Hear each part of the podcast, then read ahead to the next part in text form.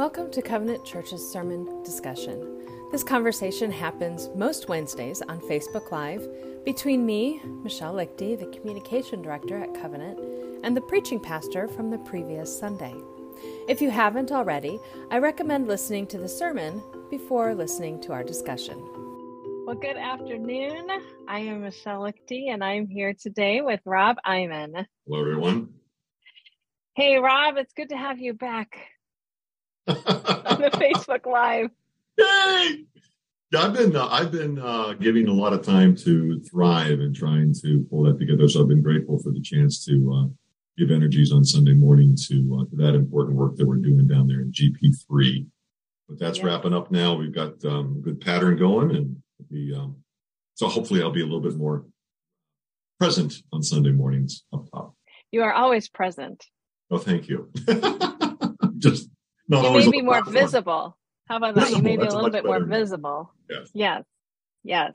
Well, today we are going. We're here to talk about your sermon um, from this past Sunday from James five verses thirteen through eighteen, entitled "Offering Up Prayer." Um, but before we get started, I have to say, because I haven't said it to you today, happy birthday. You're not supposed to do that, Michelle. I know I'm not, but I couldn't help myself. Oh uh, yeah, well, yeah, well, you got to show a little more self self discipline there, girl. well, happy birthday, thank and you thank much. you for taking some time on your day to talk about the the sermon from this past Sunday. I always look forward to this. I do too. I told you uh, be- earlier this morning when you said we're gonna we're not gonna do it today, right? And I said, oh no, it's the highlight of my week. And then I said, You need a better week. you did say that. we could talk about why all that is, but we won't. We won't, we won't. because we're we're wanting to talk about the sermon. And um the first half of your sermon was all about the fundamentals. Uh, I love that you started with that Vince Lombardi uh, story of this one, is a football. Yeah. Well, you know, as I was looking at this text and I was getting into uh, more of just sitting before the text and looking at it, thinking, wow, look at all the things prayer does for us. I, I couldn't help but just feel like the Spirit was saying, let's go back to the beginning. And I, I pushed back on that and said, but, but this is a congregation of people who know how to pray. And I was like, that's okay. Go back to the beginning. You know, um, mm uh, there are some things we just need to be reminded of before we get into the playbook, before we get into the things you can do in prayer, before we go into the prayer of a righteous person is effective and powerful. Okay, well, what is that prayer? What does that look like? And um, so I really felt felt led to to go down that road, and uh, it was helpful to me. I was really grateful for the chance just to review some of those those fundamentals. You know, right, and the I liked what you did with the colors on the Whoa. slides. Um, it was really helpful visually to be thinking about where am I on that continuum of um, thinking about and believing, you know, thinking about faith, believing a, a um, believing God, but then moving to the the feeling and the knowing. Yes. Yeah. It, it was just by by separating those out it really helped me to think about um you know where i am at where am i on that gradient? Mm. because sometimes it's easy to think well i believe i know what i believe. Um but then it's do i know what i believe in my mind or do i know what i believe in my heart? Like there's it has to travel that 18 inches from the head to the heart yeah, and I, I um, uh, as I said at the end of, end of the message, there's a lot I had to cut. I had to make some hard choices here. Um, mm-hmm. uh, there was one. There was one illustration that has always spoken to me, and that is, you know, uh, people can ask, "Do you believe in God?" Uh, it's interesting, but I'm not sure that's really a good way. I, I'm not sure we should be answering, "Yes, I do believe in God," because uh, I know my wife Ann exists. I know she's there. I've seen evidence of it, um, and and I can say I believe in my wife because I believe she's there. But I don't say that. I say, I know Anne mm. because there's a relationship that she and I share. And the challenge that I've carried over the last decade or so has been can I say that I know God or do I have to say I believe in God? You know, is it more of a head thing for me or is it more of a relational thing for mm-hmm. me? And, and that was the color gradient for me, Michelle, to look at that and say, wow, um, I can believe in him. Do I really know him? I can think about him. Do I really feel his presence? Because A.W. Tozer uh, wrote, I forget which one in the um, Pursuit of God, I think it was, where he said that um, he believes that just as God has given us physical senses so that we can discern and see and interact with our physical world, so too he's given us spiritual senses so that we can know and see and interact with the spiritual world. But he said, due to lack of use, these senses have atrophied. Hmm. They can be revived, they can be restored, they can grow again, but we have to continue to, we have to begin to use them more, more so. And so I think that, that the feeling of God's presence is a real thing and we can experience that. Um, it takes some practice and it takes being still and quiet because you can't feel God's presence when you're going 75 miles an hour down I 65 surrounded by trucks.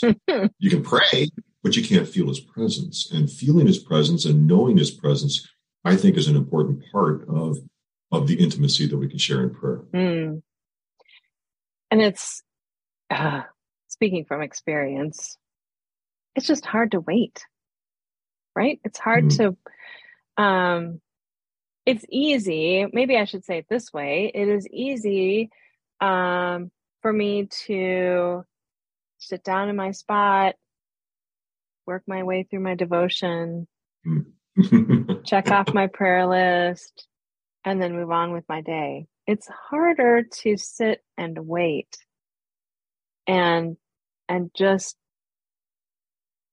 yeah there's no other better word for that right? But just to wait for that feeling or or even to one of the things i've had to ask god to do is to open my eyes to see his presence in my life. Mm. um because so many times i can say oh wow that was a great coincidence. Oh isn't it good how that worked out? without acknowledging oh that was god mm. right? Yeah, Lord, thank you for for bringing this into my life right now. Thank you for that moment. Thank you for that interaction. Thank you for that phone call. Thank you for putting me on that person's heart. Thank you for putting that person on mine. Right, exactly. Yeah. Yeah.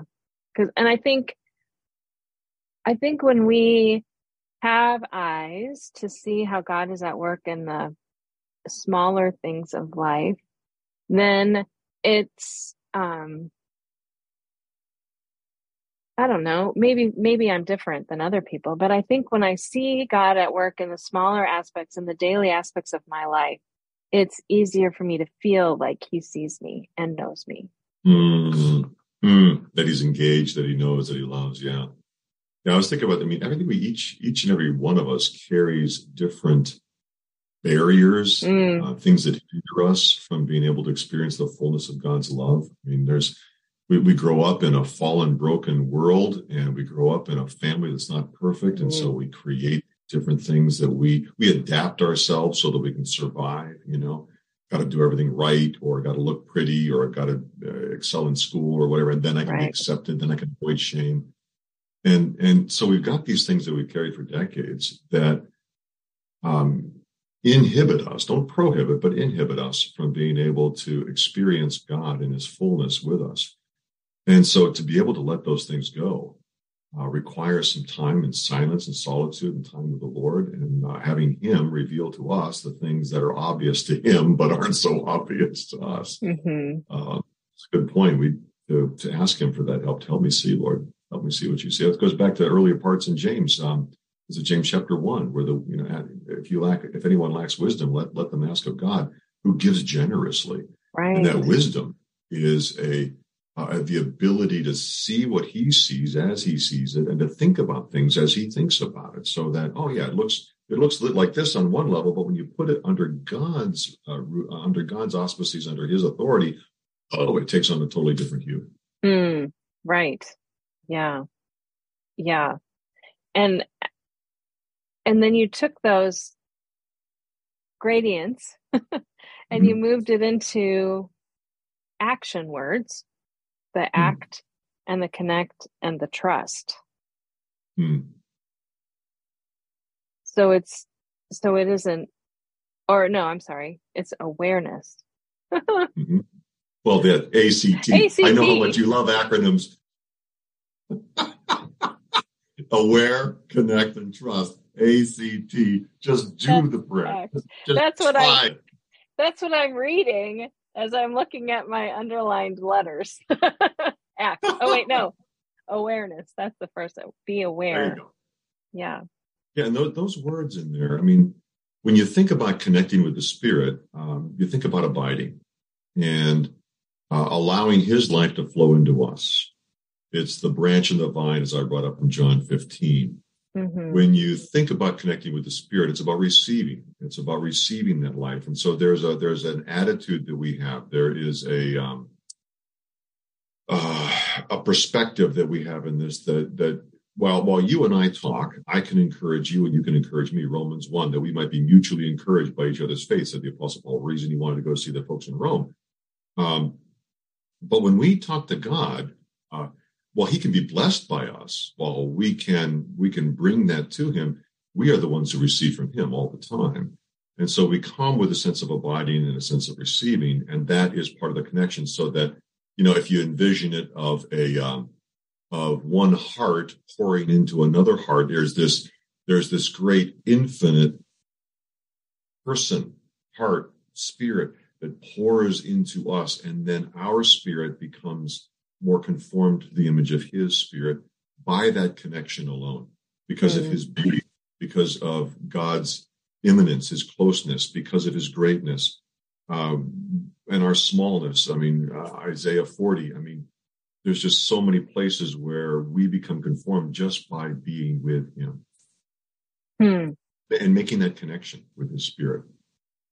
Which makes sense because as I think about it, um, you know, our friends, you know, the people we spend the most time with, that is who we tend to be like. Mm. Right? Mm-hmm. Um, you know, when we first got married, my husband and I were very similar in some ways and very different in other ways. And I'm like, I'm kind of surprised. I was reflecting on this just a little, a few weeks ago. Like, oh my goodness, like we have really conformed to each other in areas where we were very, very different. Yeah. Um, and it's so it would make sense that if that happens in our earthly physical relationships, where you know when you're friends for a really long time, when you've spent a lot of time together, then you're more and more alike. Then it would it would make sense that the same thing happens spiritually. Yeah, that's a really good point, Michelle.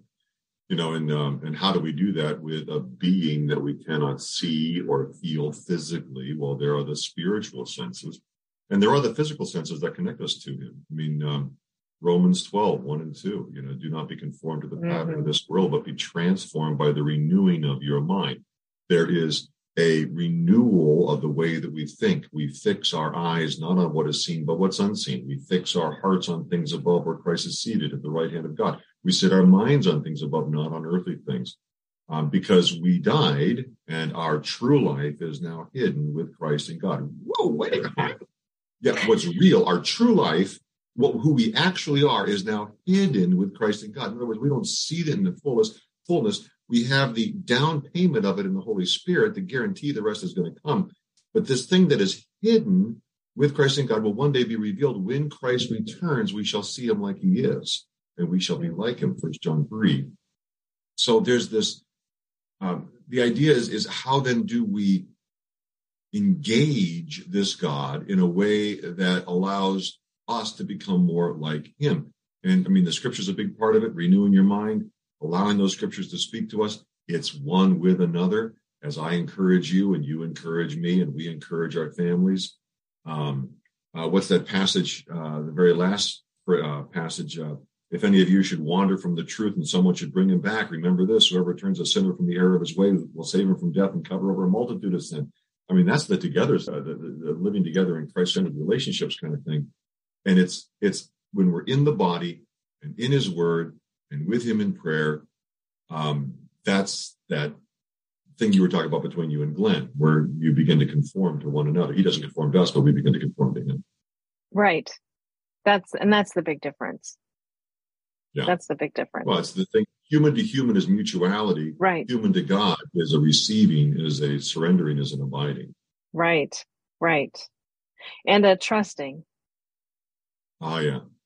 To go to the third letter, right? The awareness, the connection, and the trusting. Yeah, that's that's the challenge, isn't it? Yeah. I brought in uh, Ignatius's Ignatius of Loyola's statement there about um, everything in life. Everything in life. You know, I think about everything in life. Um, there are some really hard things in this life. Mm. You know, loss of a job, loss of a loved one, uh, loss of loss of character, uh, loss of reputation, um, yeah. backbiting, you know, just difficult, difficult, difficult things. And I'm not even get into physical illnesses at that point, you know, terminal diagnoses, whatever. He says everything in life holds the potential of calling forth in us a deeper response to our life in God. Mm. Whoa. Okay. So I want to trust. He says, therefore I want and I choose that which better leads to God deepening his life in me. I need to trust that this hard thing that I'm in that my child who's wayward, that my whatever that is negative in my mind, that God can step in in his sovereign will, in his gentle touch, in his great power, and make it something that's good. You know, Romans 8 28, very few people quote 29 in that. People will say, well, God works together for the good um, of those who love him, who have been called according to his purpose. Well, he's going to make it good. You know, he's going to make it better. And then we have this idea of what good is. Mm. Well, verse 29 talks about what good is that they might be conformed to the image of his son. Oh, that's what this is. You know, learning patience hurts. Learning self-sacrifice hurts. Learning to love somebody else sacrificially hurts.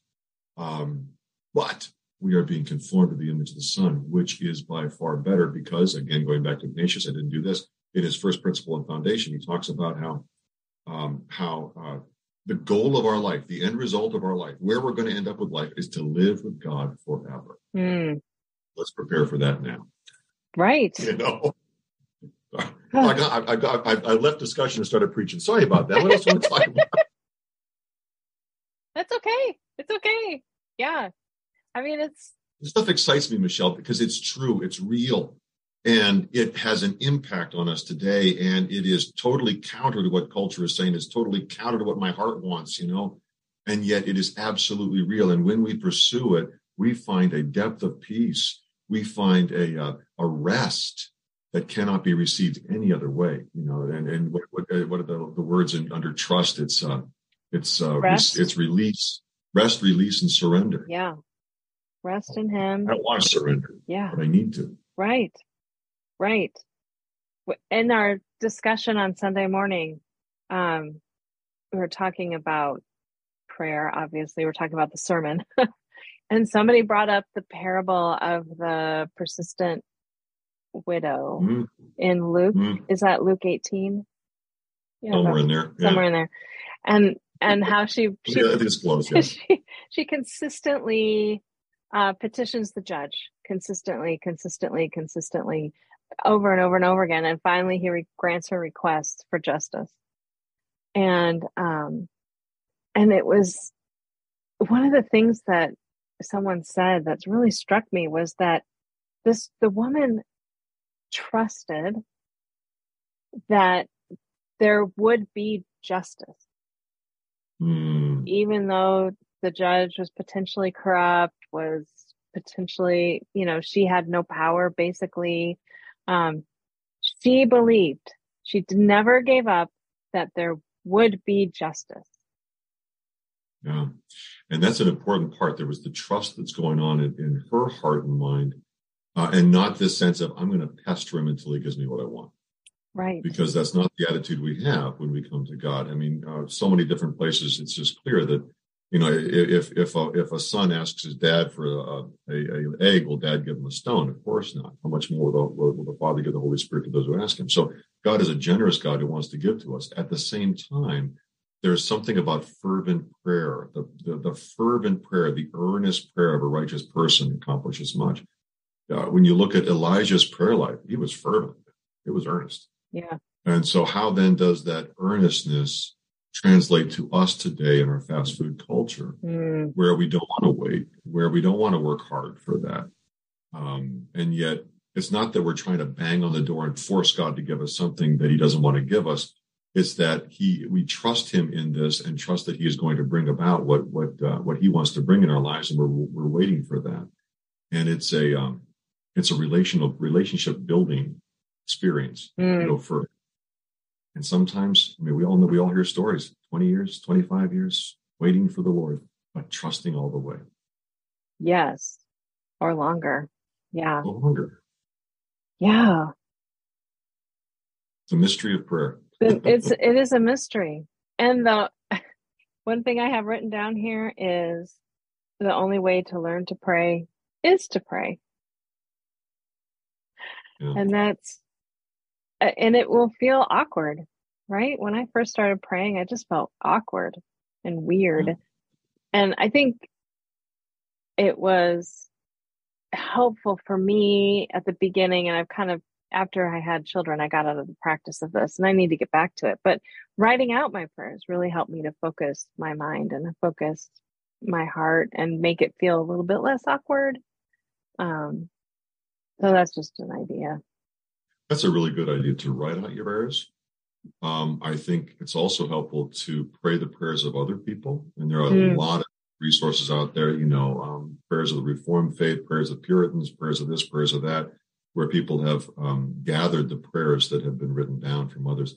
And while the evangelical world says, no, we just want to be spontaneous and pray from the heart, yeah, that's good. And there are some real gems in other people's prayers where they find words for things that I can't find words for it, but there they are. Right. Psalms are another great place and a modern translation uh, to mm. pray. Um, one thing that's really helped, there's a couple things that helped me. Little guy right here, face to face. Um, that was face to face uh, by by Ken Boa. Uh, Ken Boa, B O A B O A B O A.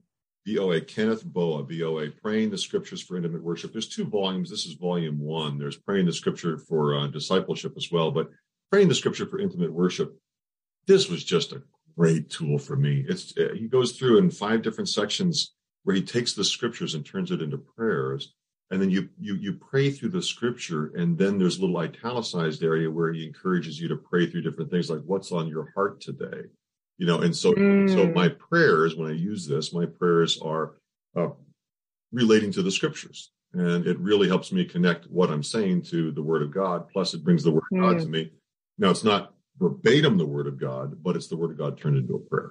Uh, yeah. So, and then this is an interesting little book, um, Praying Like Monks, Living Like Fools. I guess what it is. Yeah.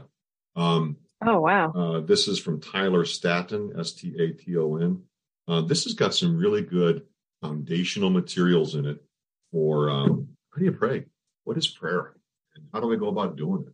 How do I rest in the Lord? And how do I trust Him in this type of thing? So, um, I'm really glad you brought that up. I mean, there's all kinds of ways. As I said, there's many different expressions of prayer, and there's yes. many different results of prayer. Um, but they all begin with these central ideas of being aware of God's presence. You're not talking to yourself, of being of connecting to His Spirit. It's a spirit to spirit connection, no matter how blue or how, how warm it is, cold or how warm it is. It's still a connection, and and then it's a, a trust in saying, "Okay, Lord, no, Jesus's prayer in, the, in Gethsemane is just powerful. You know, not mm. my will. Here's what I want, Lord, but I'm going to hold it with an open hand. So you, so you have you you have your say and sway in it. Hmm. Hmm. Yeah. Oh, I'm sure we could talk much much longer. sure but I'm I'm sensing that we need to wrap it up. Um, oh yeah, look today. at that. yeah. So any last thoughts that you'd like to leave us with today? Leave with us today. How about that? That's good. Yeah. I think um, just the reality that prayer is real and that it really is. I, I, I really appreciate what Tim Keller said. Um, prayer is to the soul like blood is to the body. And if you think about what blood does for the body, you know, it keeps the muscles alive. It keeps us alive. It provides every part of our body what it needs with oxygen and nutrients and the energy source to keep ourselves animated and moving. Um, when you start thinking about it that way, you say, wow, you, is, is, am I, am I pumping enough prayer into my soul to give it the life that it needs? I just been thinking about that quote from, from Keller. Hmm. It is a good quote. Well, thank you, Rob. Thank you, Michelle. Appreciate your time today. Thank you for your time today. And thank you to our audience, whether you've joined us live on Facebook or later on our blog or on our podcast. We're grateful for the few moments you spent with us today. And uh, may God be glorified as we live out our calling to love God, to love his people, and to pour out his love on the world. Amen. Amen. Thank you, everybody. Bye bye.